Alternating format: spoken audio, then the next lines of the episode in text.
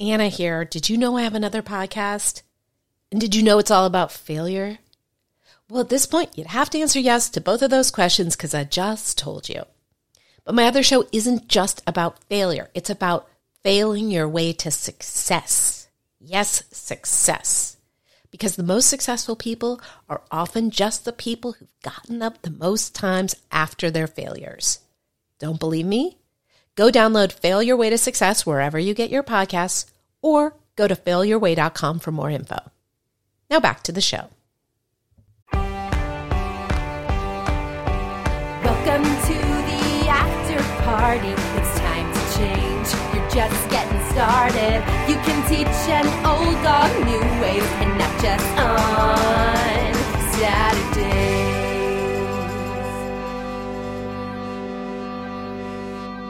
Hey, this is Anna David. You're listening to After Party Pod. It's a podcast about addiction and recovery. You probably know that if you downloaded it. Maybe you didn't. Maybe you were hoping for an after party. You maybe you were hoping for information about how to throw an after party. Well, you're sort of getting it here.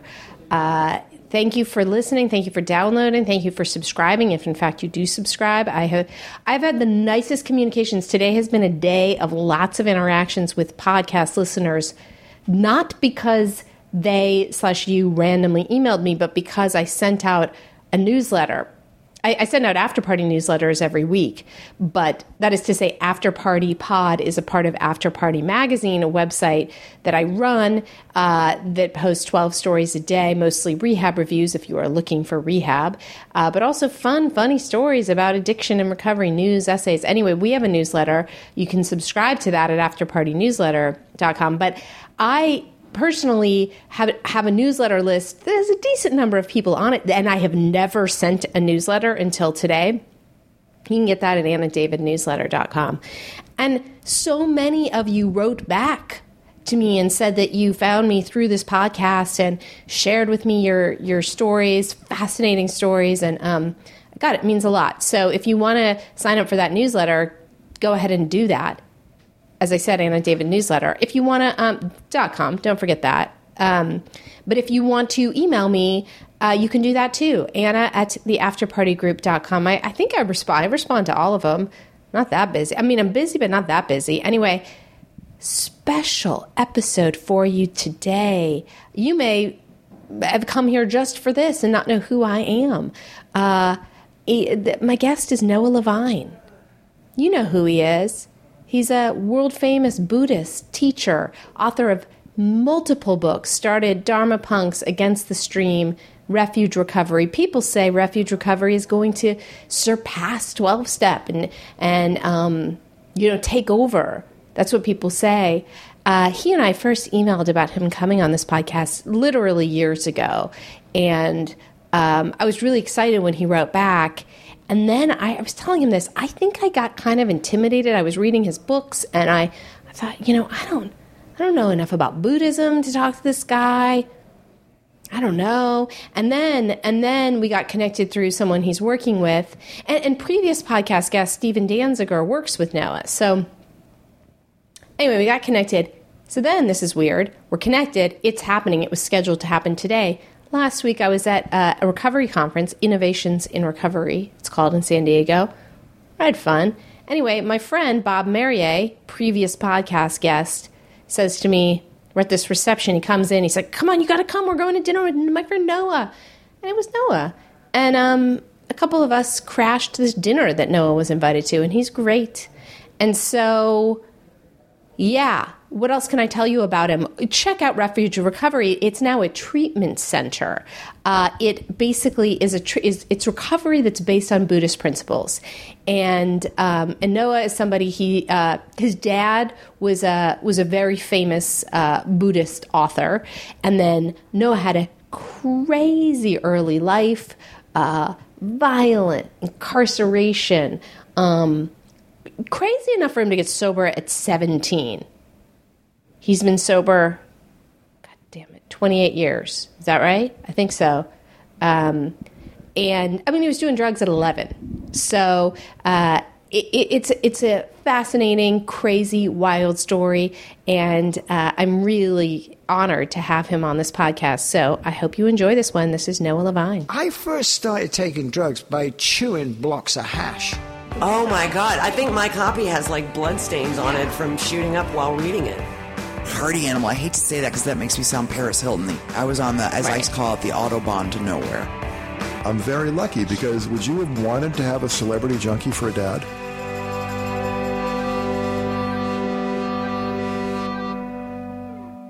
That water concerns me. It's going down. If you have a cat, which I know you do, Mm-hmm. don't you worry about placing liquids close to electronics because the cat will knock it over? I should worry about that, but I don't. I do, but maybe can you move that to the floor? I know I'm being super high maintenance, but but maybe that's part of your point. So you were saying that I take it too seriously. Tell me. Well, my own experience has been um, having very little fear of failure has allowed me to like take lots of risks Mm-hmm. and also be do a lot of self care and not work too much, Mm-hmm. and that things have actually unfolded pretty well. Yeah. uh, without kind of putting too much effort, finding that balance. Yeah. I mean that's that whole that whole thing about sort of d- not being attached to outcomes, right? Yeah. Um, but it's that fine line between between how do you want something and like go for something and then let go of the outcome. That's the that's the practice. So how do we do that? Give us in a, give us a couple words. Um, I mean, I think it's just exactly what you're saying. Is that you say, "Oh, I have this goal, I have this desire. Uh, is it a healthy desire? Is it?" For me, I'm always going to look at: is it based on some sort of generosity, some sort of service, some something other than self? Right. My goal, right? Is it a wholesome goal? And then if it fits that criteria of like, oh yeah, I want to do this not only for myself but for the benefit of others, or um, and then kind of these these these are the steps that I need to take, and I'm just going to walk through those steps without getting too focused on getting there. But this is the journey. These are Right. the, the steps to take, and the practices to put into place, and and also being willing to, uh, you know, have days off and have time off, and and not work all of the time. How do you do that? I guess it's schedule. I guess it's scheduling. Uh huh. I guess it's like um, just saying, you know, the, these days I, I work and these days I don't do anything. Well, when you are you travel so much, sort of going to retreats in various places, isn't that sort of work and fun at the same time? It can be for sure. Yep, Mm-hmm. and that, that I do have that um, blessed uh, life where I, do, I Mm-hmm. get to travel to interesting places. I get to go to beautiful retreat centers, and and it is um, somewhat fun, even though it is work still. Mm-hmm. And how how do I get to start doing that? Um, I think that you get to do it by teaching. Really? You put together your teaching, uh, you know, proposal, and then you start teaching at Esalen, and you start teaching at, you know, uh, Hollyhock in British Columbia. And Right. Then you get to go to these, you know, majestic places, and you have this uh, writer's workshop that you do, or I speak at colleges. recovery memoirs, or whatever. You know, you teach people something. Well, I I mean, I speak at colleges in like Fargo, North Dakota. Sorry, is that one of my hairs on the mic? They go everywhere. I know that's disgusting. I was just talking to a friend yesterday about. Sorry, we're segueing before we get into the fascinating topic of you, which we will. Have no fear. We were talking yesterday about just how weird hair is and how disgusting it is. Not something you have to I, I have with. no idea what you're talking about. You've heard of it. I've heard I used it in the 1980s. So, good segue into your story. So, for anybody, I'm imagining a lot of the listeners do know your story, are very familiar with your work, uh, but let's just pretend that there are some who are not um, and walk them through your whole story. You're sober, uh, 20 coming up on 28 years this this summer. Yeah. and uh, so i mean i feel like a big part of my story of everybody's story is like what kind of family we were born into. And um, i was born into a, a family where my father had rejected judaism and turned towards eastern spirituality hinduism buddhism sufism and by the time I was born, he was already writing and teaching. Stephen Levine, my father, uh, who was by the time I was born, he was focusing more on death and dying. But but um, he had done all of this meditation practice and meditation teaching, and wrote some wonderful books on on Buddhist meditation. So I was born into that. And my mother, uh, my parents met in the '60s in um, Haight Ashbury and hippie, you know, love fest, and. Um, my mother, you know, was interested in spirituality, but also was a total alcoholic and, you know, went to retreats, but never quite got it together. My parents were divorced when I was two years old. Mm-hmm. And I feel like my childhood was this perfect setup of suffering and kind of there's addiction and you know emotional unavailability and all of this stuff going on. And there was also dharma what we call dharma or buddhist spiritual practice happening around me and my father very committed my stepmother Ondrea very committed to practice. And so, you know, I had the kind of developmental attachment stuff and trauma stuff that led me to um, suicidal feelings. By the age of five years old, I was considering suicide. And you remember that. I remember it's like my earliest memories are of wanting out. And my father was doing hospice work, so I was taught about death and was and and reincarnation. And so, uh, and I think also that that um, early like the cartoons where. Uh, Wiley Coyote or whoever dies, the but they're always yeah. there the next. And then I think that as a five year old, I had this idea of death being a reset, Right. a start over, a reincarnation. Do you still have that idea as an adult? Yeah, pretty much. but uh, when I was suicidal as a kid, it felt like, oh, I could get out and get a new, you know, start over, new family, new uh, second chance kind of thing. Because I was just lonely, afraid, angst, you know, just in pain. And so suicidality was the first. Uh, sort of escapism for me, that fantasy. It was like a security blanket. If it gets bad enough, I could kill myself. But in a way, it was because you had such a positive association with death. Not that, I mean, I'm sure it was combined with the sort of misery about life, but you didn't. It was. It was that death uh, was very possibly a relief rather than maybe what a lot of people think, which is mm, a punishment or a failure or the end. I didn't see death as the end. And so, how how long did you feel that way, or how often did you feel that way as a kid? I felt that way pretty consistently, and that's really where the drugs and alcohol came in. Is that um, I was looking for a way out, and then when I started smoking my parents' weed and drinking their booze and eating their acid and their mushrooms and everything else that I had access to, that you know intoxication took the edge off of that. Uh, I want to escape, and I found a way to escape without actually slitting my wrists. So I started getting high at like seven years old, and um, and kept getting high, and you know with some level of suicidality involved in it, uh, uh, more in the. Uh, I'm not trying to kill myself, but I don't really care if I survive, and so crazy, risky behavior and um, violence, and you know finding myself in all of these really crazy situations, unsafe and with a, um, I think I always had that. If it gets bad enough, I can get out. Mm-hmm. I also had this feeling all through my adolescence and drug use was was that I'll be okay no matter what, even if I die. And so I think that something about death um, was um, safe to me. And it's like the worst thing that can happen is I can die, and I'm not that afraid of that Right. and so I can just do anything and go anywhere, and you know, and it's okay. Even though I was certainly in some very violent situations, and I was incarcerated over and over. But even there, even when I'd get put into the juvenile hall, there was this feeling of like this really sucks, and I'm going to be okay. Wow. So it's almost like the suicidal ideation like saved you some- and made you fearless. Some level, yeah. What? Um, how many times were you were you incarcerated? I don't know the exact number, but like maybe a dozen times, like in and out and in and out, somewhere around then. Um, you know, I mean, I started, first time I got arrested, I was 11 years old.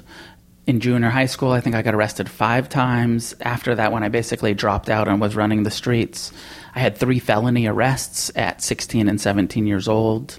And then I got sober when I was 17. Right. And so I was just sort of in and out, in and out until, and then at 17, they kept me in a group home until I turned 18. what? And where was when I- that? that was in Santa Cruz. And um, and so what? dr- You were doing drugs. You were drinking too. But what were you doing? I was drinking, um, you know, I mean, I started doing cocaine when I was like 12 and 13. And I mean, I ate a lot of LS, you know, acid was like the cheap drug for kids because like $3 for a hit of acid. And so I probably ate acid hundreds of times. Meaning you were buying it like eleven. Yeah, just like buying it on the street. Yeah. and um, smoking tons of pot. Drinking was always consistent, but as a uh, in combination, I, I wasn't somebody that was like, "Let's get beer," and that's all. I was like, "Let's get drugs and let's get some, you know, something to wash the drugs down with." um, I started really it was crack and, and heroin towards the end that that really kind of brought me to bottom, brought me to desperation and willingness. Um, I smoked crack for about a year and a half, uh, 16 to 17 years old. I mean, I probably started when I was about 15, but at 16, like on the street, smoking crack, cocaine, pretty much every day when I wasn't locked up or, you know, something and that was what really kicked my ass and really kind of got me to the place of it's such a painful drug. Like it's such a crazy high but it's also just the come down and the that physical withdrawal from smoking cocaine is so unpleasant. And um, so I, I had a, a quite a while there where I was like I want to get clean but I don't know how. Right. or at least want to get off a crack and you know if I could just be a responsible person that just smoked weed and drank beer that would be great. But I could never do that. Mm-hmm. And you got sober in jail. I was in I was in juvenile hall, and I actually ended up I was in juvenile hall for about three months um, while they were doing sentencing, and I thought I was going to do like ten years in youth authority or prison because I had another felony on top of previous suspended sentences.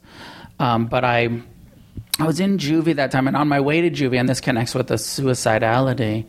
Um, I felt like, okay, this is it. I'm gonna go. I'm gonna do. I'm gonna kill myself. I'm gonna do a long time in prison. I don't want to do the time, and I'm gonna kill myself. So I was in juvie. I tried to uh, kill myself in the holding cell, sort of like half-ass suicide attempt, Right. where it's like you're in a holding cell and you have nothing to really means of destruction. I started slamming my head against the concrete wall, trying to like break my skull open. Um, oh, and they, they gave me a comb back then. Back to your topic of hair, I did have some, a little bit of hair back then, probably a flat top or a mohawk or something. And I started um, with the comb trying to like gnaw at my wrist, like comb myself to death, which is actually pretty funny, right? To think like here I am with a comb trying to like Yeah. pick out a vein, and then I'm slamming my head against the Yeah. cement wall, and then so they put me in the padded room, and that was um, I think the first time that I got some clarity, some insight, something that made me understand for the first time in my life, I think, that I was in that position, in that situation, um, based on my own actions, like where I took some responsibility. Up to that time, it was mostly blame, and I'm a victim, and it's the police, and it's the hippies, it's society. It was like everybody else. Right. But at that point, I said, "Oh no, I I did this," which was um, a flood of shame, of like, "Oh, I've hurt all of these people, and I've hurt myself and my family," and so there's a flood of regret and remorse and shame. But there was also hope. Oh, if I got myself here, because I had really felt stuck for a long time. Like this is just my life, and it's going to be my life, and it's going to get worse, not better. Right. Um, but with that resp- personal responsibility came some hope. And then I started doing, and my father called and said, uh, called the juvie, and he said, "Do you want to try meditation?" And I and I, I knew that the drugs and the alcohol were a core cause of my incarceration and my suffering. And so I, I knew I had to quit. Um, I'd been sent to 12 step meetings since I was like 13 years old, court cards, you know. And so I knew about 12 step recovery and wasn't interested in what I saw as some sort of religious cult. Um, but my father said, try meditation. Gave me mindfulness of breathing. Simple instruction, something like breathing in, know that you're breathing in, breathing out, know that you're breathing out, focus your attention on the breath, maybe count breathing in one, breathing out two. And so I went back to my cell and started to do that. And I couldn't meditate very well. Like I didn't have a lot of concentration and I was detoxing and, you know, it was, it was unpleasant. But I got a sense right from the beginning in meditation um, that I could learn to ignore my mind. And that my mm-hmm. mind was not a safe place, and that it was mm-hmm. kind of, you know, trying to kill me on some level, and mm-hmm. that it was like the, the addict's mind. And so I started meditating, and that was a big um, that was a big shift. And then I also started doing 12 step. Uh, H&I, hospitals, institutions came in and talked about, you know, you and, and I knew one of the guys that came into the juvie from the streets. Right. And didn't know he was sober until you saw him there. No, well, I knew that he wasn't getting high with us Right. anymore, and his brother was an associate of mine that just gone to prison for murder, and you know, so there was, uh, I he, I knew he wasn't around, but I didn't know that he was in, you know, twelve steps, you know, groups. So I started to get a little more hope of like, okay, maybe like these guys are sober and they're cool Right. and they're doing this, so maybe I need to do that. And meditation feels like, oh, there's some hope here, and this will help me if I can do it consistently. And so I ended up getting sober for the most part, or at least setting the aspiration uh, to to be sober while I was locked up. And then I had the doubt of like, I'm a 17 year old.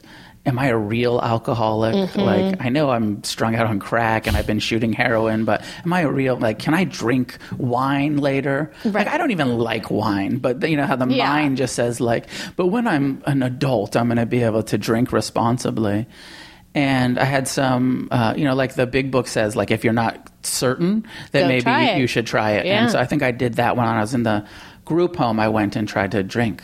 Mm-hmm. And then had this experiment of every time I drink, I can't stop. Mm-hmm. And I, it's just this compulsion to keep drinking, uh, even though my head would be saying, like, okay, you've had three beers, stop. And I just couldn't stop. Mm-hmm. Right. And that was ki- enough for me to say, uh, actually, I really want to try to be sober. I want to get out of this trouble that I'm in. Uh, and uh, so uh, I ended up establishing and maintaining sobriety and abstinence ever since then. September 1st, is that what you said? Yeah, it was sometime when I, I was in the group home, eh, you know, uh, and I had these like home passes that I was drinking on where I'd go visit my mom and I'd go see my friends and get drunk. And and that was like in, in July and August of Mm-hmm. 1988. So just to be safe, I I celebrate my uh, you know sobriety date uh, on uh, September 1st. Mm-hmm. Yeah, senior. Well, we're the same age. Oh shit, I hate talking about my age. But so senior year in high school would have been Uh, right, Right. yeah. Um, yeah. Um, 98, right? Kidding. Um, what, um, and so was, um, and so how, uh, important was Buddhism to you then? In the beginning, I mean, of course, I knew about Buddhism from my father, um, and I had some sense that I was doing Buddhist meditation, but it wasn't uh, important to me yet. For the first, for the first while, it was like, okay, mindfulness, um, you know, meditation is important. I didn't actually even know what the Four Noble Truths or the Eightfold Path or what the Buddha actually taught. I just knew that I was meditating and that it was helpful to me. It was probably about a year, year and a half in. I was in this group home. I got out, and I still had the uh, delusional hope for a material solution. Mm-hmm. And I wasn't. I didn't like the twelve-step language about God and Him, and you know all of this Judeo-Christian language. I didn't like. I was an you know anarchist, atheist, punk rocker, and I didn't want to hear all of that Judeo-Christian language. Um, but the meditation was helping and the fellowship you know was helpful and i liked the people that i was meeting at least some of them. And um, it was a, it was about a year and a half in when i had the realization that what i was looking for because I, I i think that so many of us like if I can get the relationship, if I can mm-hmm. get the stuff, for yeah. me it was like motorcycle, lowrider, mm-hmm. my record collection back. You know, like I had low material aspirations, but I but I thought like that was what was going to make me happy. And I got it all, and I was I kept I, you know I wasn't working the steps. I was lying. I was stealing. I was you know sober, but mm-hmm. totally dry sober. Right. Um, and I got everything, and I was getting in trouble with the police for graffiti, and I was hanging out with gangs that were like in gang wars, and it was like sober insanity. Right. Young, tough, kind of street life that I'd been living, but now I was still living it, but I wasn't drinking. Yeah. And um, and that was the, kind of a turning point for me at about 19 years old, where I was like, meditation's the only thing that I've gotten any sense of relief from my suffering, from my confusion.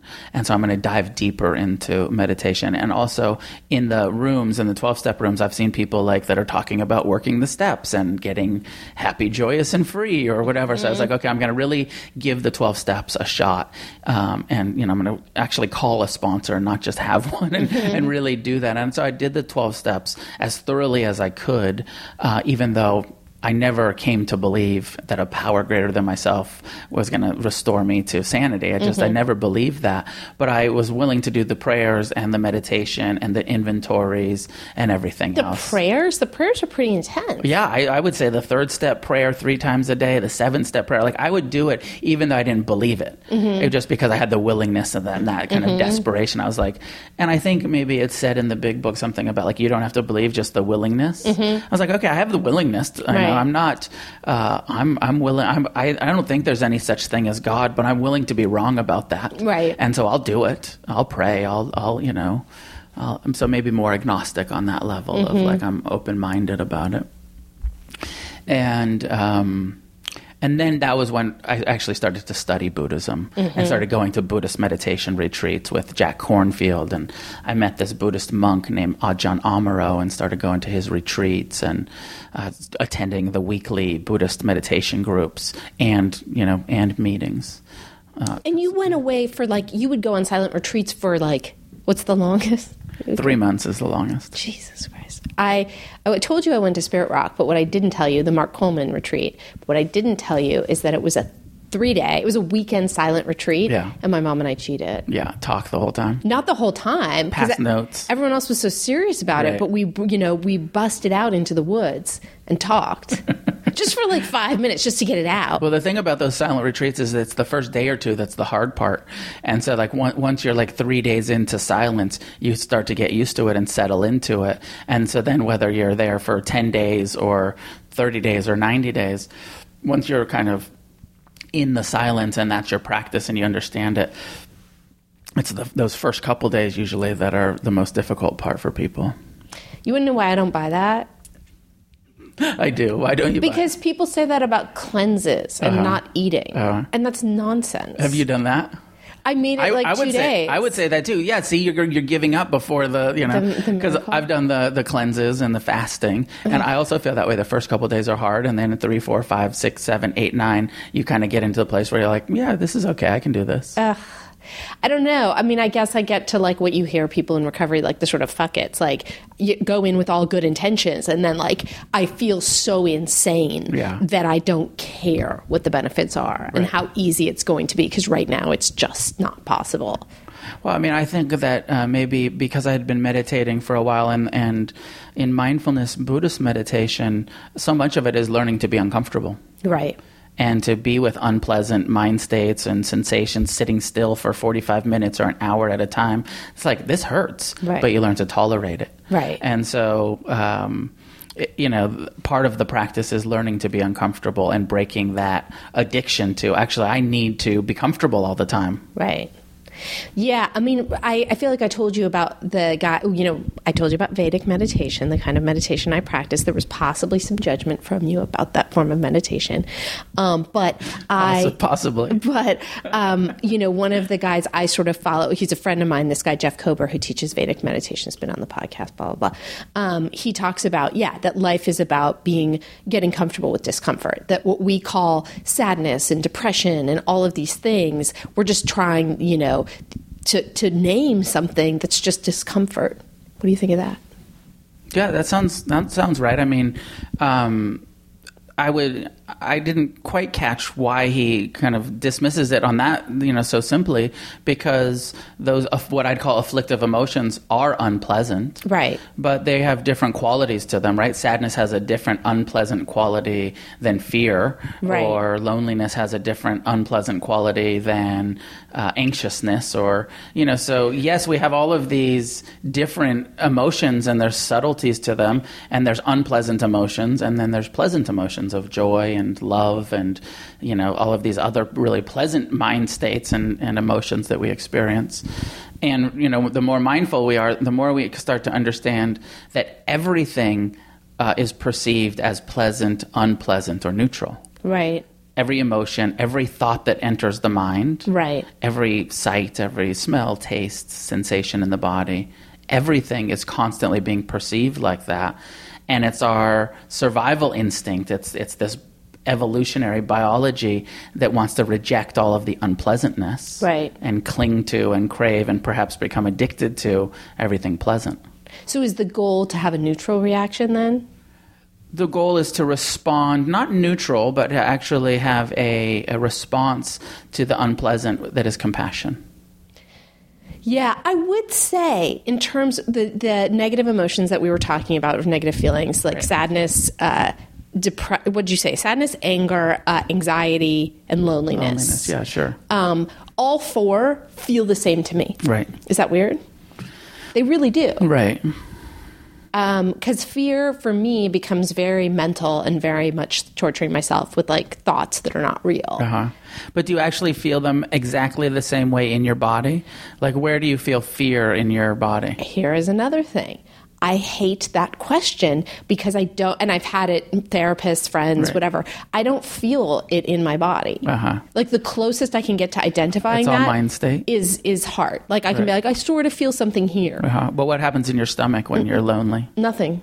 something does Nothing I'm conscious of. Right, but that's that's the important thing, and that's uh, of course where, for me, my bias as mindfulness meditator is that it's about being in our body and feeling that the emotional uh, arising physically, the somatic experience of the emotion, which allows us to relate to it and to maybe soften around it or see what the body is doing around it. And yeah, of course, it's a mental activity too. From a Buddhist perspective, emotions are mental, Right. but they have a physical component to them. See, this has been a, a thing for me. You Remember, I was telling you I have misophonia. Yeah, tell me more about that. Um, well, you know, it's, it's Tell tell your listeners what that means. I've written about it several times, and by the way, I've never gotten quite the response to anything I've ever written than people who wrote and said, "I have this." And you know, it's basically this intolerance for noise, but it's not an intolerance. It's you know, you you want to hurt. I mean, there are people who have killed people be, over these things, and we all have different ones. But my triggers are gum and um, loud talking and crinkling of bags, and just certain kind of it's like mouth stuff usually, but crinkling of bags and all that.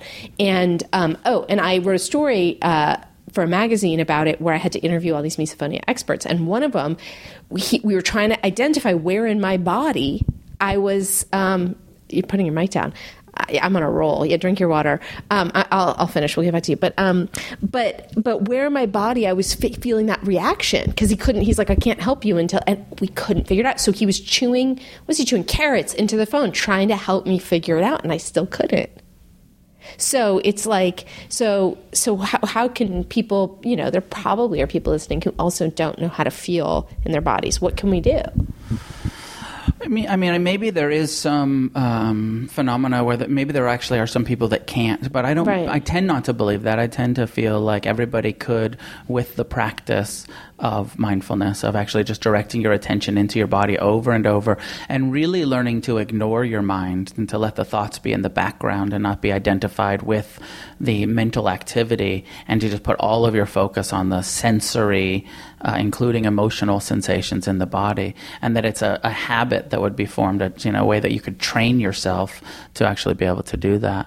Um, I, I feel like it's hard to remember clearly, but I feel like when I started meditating, also I was just totally in my head completely, and that maybe actually that's the normal state for most people is that this pretty sort of living in the thought world and in the future and in the past and in our reactive, uh, you know, mental tendencies. Uh, but the more that I meditated and sat still and directed my attention to the body, the more I started to feel it and to be able to respond to it. Um, interesting. I mean, again, well, you know, I've been meditating for like 13 years in my way. But your meditation practice, doing the Vedic uh, mantra based, is all in your head. All right, it's repeating something over and over, a thought pattern in your head, which is allowing you to concentrate your attention on those on that phrase or those Right. words.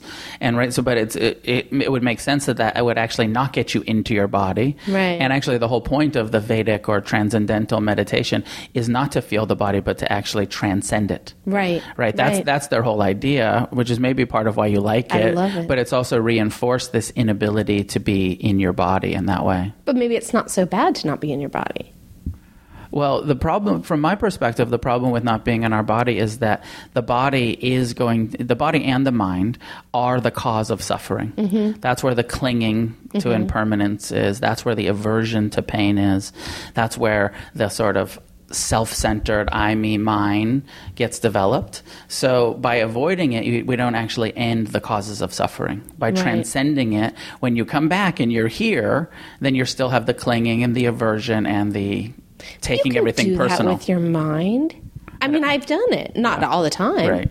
Well, certainly as mind, it's connected. Mind and body is completely connected. Right. I think you know the first foundation of mindfulness in Buddhism is learning to ignore your mind and pay attention to your body. Mm-hmm. And I've thought about my own experience with that, and sometimes when I'm teaching, I talk about breaking the addiction to our mind. And like for addiction recovery, um, I think it was my father who said, "I don't think people are actually addicted to drugs or alcohol. I think they're addicted to their mind. Their mind that Right. says drink, their mind that says use, their mind that says hate, their mind Right. that says cling." Right. And that actually the first step is to break your addiction to that, your identification with it, Yeah. while being, you know, present in the body and letting, you know, kind of being able to disengage from the thought world. Now, um, which is a concentration practice. Now, when you're doing the mantra, you're doing that on some level because you're replacing uh, you know the thoughts with the mind but it's easy to stay really identification with or identified with i'm doing this mantra i'm Right. saying this and it's all in my head rather than oh the mind has a mind of its own Right. Right. and thoughts arise and pass and they're not that personal and i actually have choice of whether i identify whether i take it personal whether i suffer about this Right. or i just come back to my breath back to my you know embodied presence Yeah, yeah. I mean, I think that it's uh, you know it's definitely something in long term recovery, understanding that like my what my mind is telling me is like absolute nonsense a lot of the time has has been the struggle. Yeah. really. absolutely Um, so, but back to your journey. So, so, so then this, I, what I don't know about you is like this Dharma Punx thing. Like, what exactly? How did it start? It didn't start with the book. It started with like, I'm going to gather people. I'm going to start a cult. um, how, how did it? I think that like so all through my twenties, I was just sort of on this search for enlightenment, practicing meditation. Um, and I, you know, and I experimented with mantra practice and Sufi practice, and you know, uh, yoga asana, and you know, was really um, interested in like what do all of these different. I read the Bible, I read the Quran, and I was doing it mostly. My primary practice was Buddhist meditation and going to retreats, but I was very interested in kind of uh, what is the universal spiritual teachings, and, and really studying quite a bit and um, and I had some friends that were on that journey with me, and most of us were coming from you know countercultural 1970s 80s generation generation X you know mostly. And um, and I, and I got really into the Kerouac, uh, Ginsberg beat, you know, literature. Um, Burroughs. I, I, got, I started reading a lot of the beats, and I think that I just started to identify with like, oh, those are my uh, sort of spiritual lineage ancestor. These are these Americans who are still a little bit crazy, still a little bit radical, but really talking about spiritual practice, spiritual awakening. Um, and so then I took the Dharma bums and on the road sort of spiritual adventure. I was also traveling a lot in my 20s and going to India and Thailand and, you know, traveling around the States. And, And so I was so inspired by the, that Dharma Bums, and I was like, but I'm a punk rocker. I'm coming from that generation. Uh, and so I, I, came up with the term Dharma Punx before the book, like you said, or before. Uh, and probably before I was really teaching much, I was maybe, I had started to teach a little bit. I'd started to go back into the juvenile hall where I started meditating and bringing meditation instructions to the kids. And we, we would have like little gatherings in my living room of the kind of local punk rock straight edge kids where we'd do some meditation. And, um, you know, it usually end in some sort of, you know, dead legs. Are you familiar with dead legs, like Charlie Horse, where we'd be meditating Mm. and then somebody would punch somebody and then somebody would punch somebody else, and it, you know, it was this sort of testosterone, you know, young male. Mhm. We're trying to be spiritual, but we can't totally take it too seriously. Right. You know, like let's fart. You know, just like Right. like let's uh, let's let's lighten the kind of Right. mood and um, and then when I started to write, when I made the decision, and I'd started to teach a bit. Um, and yeah, so Dharma Punx was just something that I kind of identified with, and some of my friends identified with. Uh, and then when I started to, when I made the decision to try to do a book, that was just the the natural title of our crew. And then, but then meetings started to grow. Yeah. Well, when the book came out and I was traveling and teaching and doing book tours and all of these kids, all of these people came out and said, "We love it. We want to do it, but we don't want to go meditate with, you know, the baby boomer hippie meditation groups. Mhm. We go there, we don't feel comfortable. They look at us funny, you know, like uh, and so coming from 12 step, I said, "Well, just do a peer led meditation group. Start a Dharma Punx group in your town and just, you know, get together and meditate together and listen to talks or read out of the, you know, literature or whatever." And so then in the beginning, you know, the, the book came out in 2003.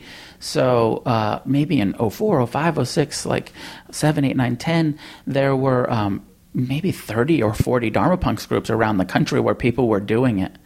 Because they were peer led, because there was no teacher, most of them ended up, uh, d- you know, uh, Dissolving. dissolving and not really continue. It's hard to continue a, a, a group like that without any sort of real leadership or structure. Which is why 12 step is so crazy, by the way. That 12 steps goes, yeah, continues, yeah. It's crazy. So, and then, um, and then refuge recovery, like where does that connect and how did that come about? Well, uh, there's a step in between, I think, Dharma Punx and Refuge Recovery, which is um, as I started to teach more and, and was living in New York and San Francisco, New York, and Los Angeles, uh, and bigger and bigger groups came, and then people started saying we need to start a nonprofit. Like this is actually a community. Uh, and my second book was called Against the Stream, which was really looking at the Buddha's teachings and uh, how they're like a radical going against greed, going against hatred, going against delusion, this spiritual revolutionary Mm-hmm. practice. Um, so we called the the community and the um, uh, the nonprofit and the the centers that we were opening against the stream, and then made a distinction between uh, Dharma Punx and against the stream. Dharma Punx being peer led and sort of you know anarchist collective. Anybody can kind of take that on that identifies with it. I didn't want to have ownership of it. I was just like kind of you know anybody can use Mhm. that if they want to. But against the stream, I felt oh no, I need to be responsible here and started training people to facilitate the groups and to and so against the stream was a more um, authorized Mhm. meditation group. Mm-hmm. Maybe to back up a little bit more, in the beginning, I decided not to do recovery, even though recovery is such a huge, you know, central part of my life and my practice. I didn't want to exclude all of the people that weren't in recovery. You know, like with the Dharma Right. Punx groups and the Against the Stream community, it's like 50 50. Interesting. Like half of the people are recovering addicts and half aren't, but they want to meditate. They're suffering. They've got other Right. stuff going on and they relate to Buddhism. And so I didn't want to exclude the non recovery people from Right. our, our Buddhist communities. And I was hoping for a long time that somebody and some people started doing interesting things about Buddhism and the 12 steps, and uh, even starting kind of Buddhism and 12 step groups. And here's how you can understand this very Judeo Christian philosophy Right. through a Buddhist lens. And I thought that that was pretty cool, and I did some of that in the beginning myself. But at some point, I was just like, why do I keep translating something that I know works for recovery, Buddhist practice, um, through this Christian lens? Why do I have to do this translation? Well, I feel like actually a direct, here's what the Buddha said, and here's how we can apply it to our lives to end the suffering of addiction and all other forms of suffering Right. and nobody was doing it. Nobody was really stepping up to do it. So I, um, I said, okay, well, my, my community, it makes sense for my community to do it since it is such a big recovery community, anyways. And so we started, you know, developing refuge recovery. And in Los Angeles, refuge recovery has been going for like maybe seven years at our meditation centers. So, so okay, how many meditation centers are there?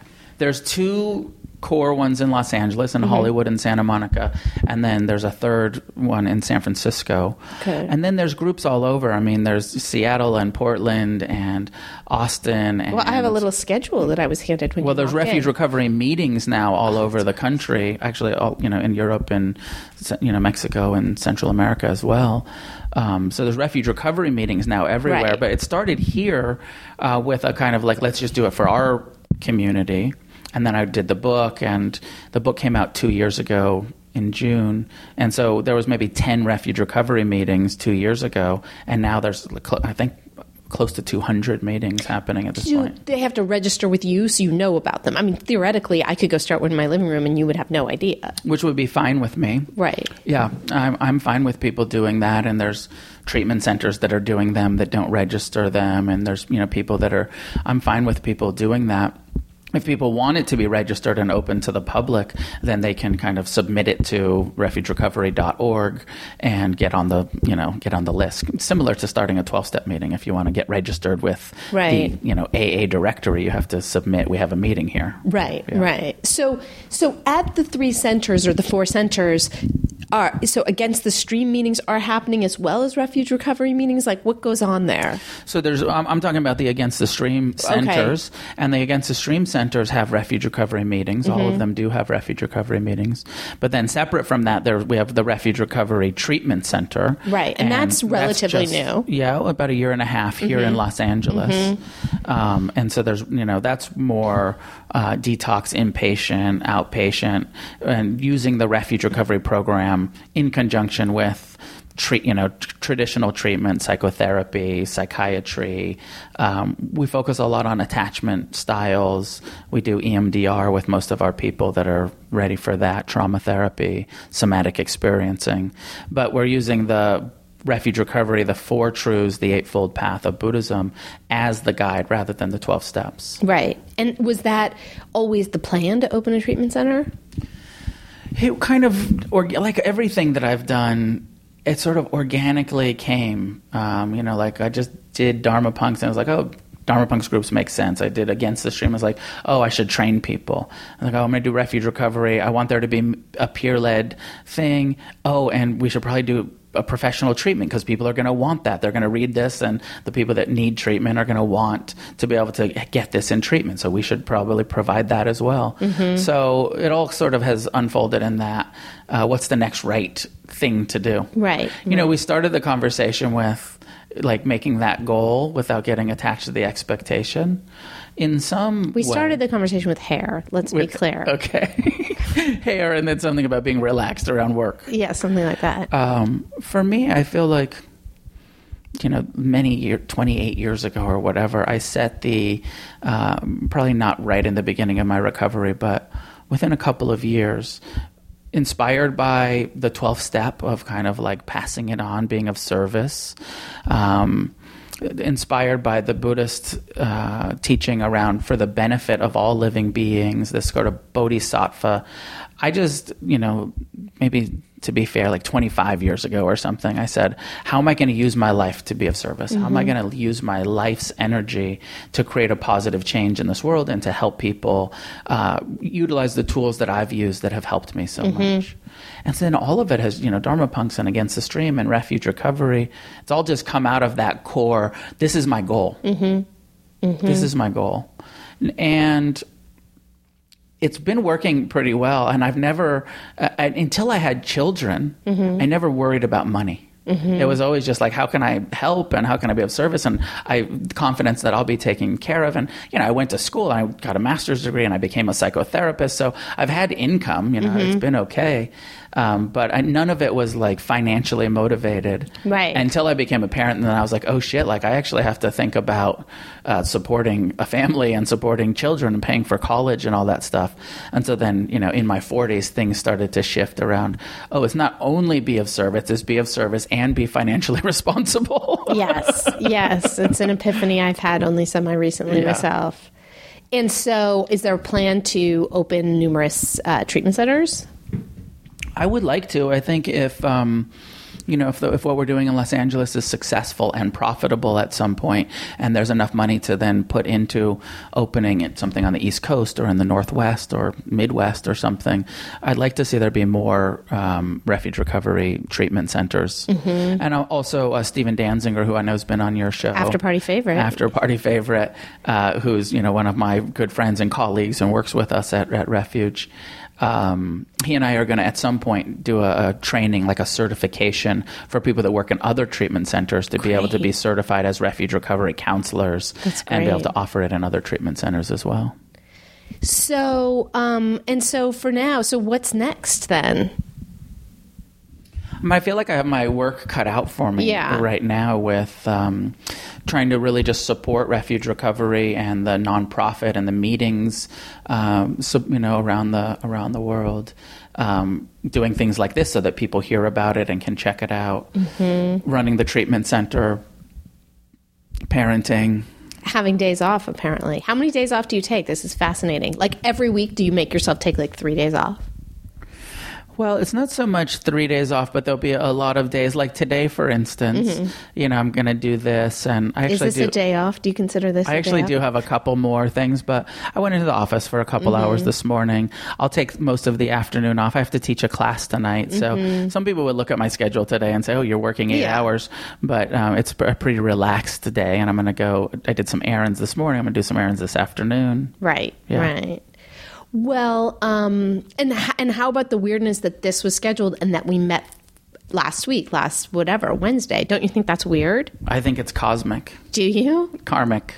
Um, it was funny because I wouldn't associate you with like a recovery conference. I mean, now you're like a business dude that goes to recovery conferences, right? Yes. Which is weird, right? It's totally weird because, you know, um, a lot of the conferences, like the one that we met at last week, you know, for the last few years, they've been calling me and saying, "Would you come speak?" Right, And but I've you didn't speak I didn't this speak one. this year, but I've spoken there. I think for the last three years, and you know, they call me and they say, "We want to pay you to come and and you know speak about Buddhism and recovery." But now all of these treatment conferences are saying, "We want you to come speak, but we want you to pay us in order to promote your Right. recovery center." And like, and it's this really strange world that I've never been in. You know, I've been, you know, lecturing and teaching, and sometimes I'll do it for free, sometimes I'll do it for a donation. Often I do get paid to, to speak in Right. public. And so then, but now this treatment industry where they actually want people to pay to play because they're marketing. And so I, I'm, I'm not doing that. I'm not paying anywhere to, to speak, but I will show up and, you know, kind of market and visit with people and, and make those connections because that's part of, of what, how, how a treatment center runs, I guess. I I'm, I'm still learning. Well, and I guess a treatment center runs by um, bringing along uh, three friends to crash a dinner, which was really nice of you. I basically, you're responsible for my sustenance that night. Because, of course, after party favorite, can we call him that? Bob Marrier, Yes. previous after party guest, gotten a lot of emails about that episode. You should listen to that episode, actually. I will listen to it. Um, it's, it's it's very entertaining. Yeah, I was at this reception. I love Bob, as you know. Yes. And I love Bob even more since he actually did introduce us. We were going to meet anyway We were- but yes, he yes. did introduce us. Well, but I would say that you and Bob are a little bit in love. Is that is that fair we're, to yeah, say? We're a little bit in love, yeah. It's the first a- blush of romance. It's a man crush. yeah, yeah. But yeah, I was at this uh, sort of reception thing, and he was like calling and going like, I'm at," you know, whatever. It was it was a little chaotic, a little crazy. But um, but you know, I I was surprised at um, you know, it's a little bit of a camp vibe. Like, and it's now my second sort of recovery conference situation, and it's like you wouldn't think that would be fun. Is sort of my point. Yeah. It's fun. It is pretty fun. Yeah. I have fun. Yeah, bonfires. Um, yeah, and then you you left the day that we really had fun. I don't know if that's necessarily true, but I was like walking on the beach, and you know, it was nice. It was nice. Um, that's pretty much all I've got. Is there anything that you would like? Um, that you need the after with with no attachment, the after party listeners to know. No, I don't think so. I mean, I'm happy for people to know about refuge recovery, to check out the book, to check out the website, um, also to know about Against the Stream, and that maybe they want to come and do a meditation retreat and um, go into that unpleasant silence. Some people, you know, also it's so much personality based. Some people find the silence so soothing, and you know, finally, no, everybody's going to leave me alone for a week. So, uh, anyways, I'm just happy to be on, happy to spend some time with you. Um, and can anybody show up at Against the Stream and just kind of Yeah, anybody can come, and it's donation based, so they can just come and check it out, see what they think. Uh, refuge recoveries or meetings are all donation based, so everyone's welcome. and I'll have links online, so you know definitely go to the site and um, and that's it. Thank you, Noah. Welcome. All right, were you holding on to your seats during that one? It was a good one. So that was Noah Levine. Go check out Refuge Recovery and Against the Stream. Uh, meetings all over. Start your own meeting. And if you want uh, information about what I'm doing too, go sign up for Anna David newsletter. I got a new podcast. You can find out about that by signing up for the newsletter. But first, go find out more about Noah Levine.